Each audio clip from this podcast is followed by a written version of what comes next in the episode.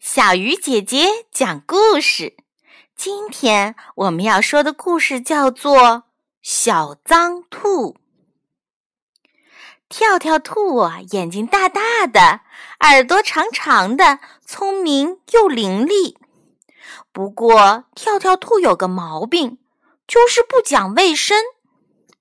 妈妈说：“跳跳兔，刷刷牙吧，预防蛀牙。”跳跳兔捂住嘴说：“妈妈，我一刷牙嘴就疼。”爸爸说：“跳跳兔，擦擦脸吧。”跳跳兔听了，摆摆手说：“不擦不擦，擦了我脸上就掉皮。”老师说：“跳跳兔，洗洗头吧，头发都脏了。”跳跳兔听了。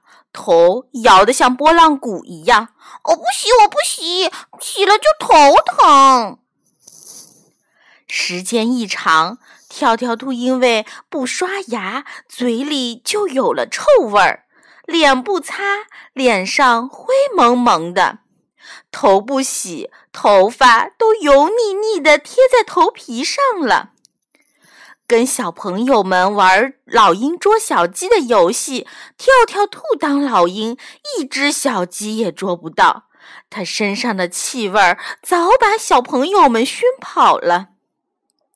玩丢手绢游戏时，谁也不愿意挨着它，大家都捂着鼻子唱：“跳跳兔，脏脏脏，黄牙黑脸脏头发，让它自己玩去吧。”跳跳兔听了很伤心，偷偷的跑到旁边哭红了眼睛。孔雀老师过来问道：“跳跳兔，知道大家为什么躲着你吗？”跳跳兔不吱声。老师、爸爸妈妈都不喜欢脏孩子，小朋友们也不喜欢脏同学。孔雀老师说：“这下跳跳兔明白了。”在孔雀老师的帮助下，跳跳兔把牙刷白了，脸也擦干净了，头发也洗亮了，浑身还飘散着清香呢。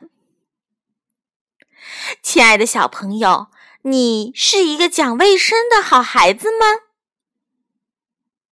好了，小鱼姐姐讲故事，今天就到这里啦，小朋友，我们明天再见哦。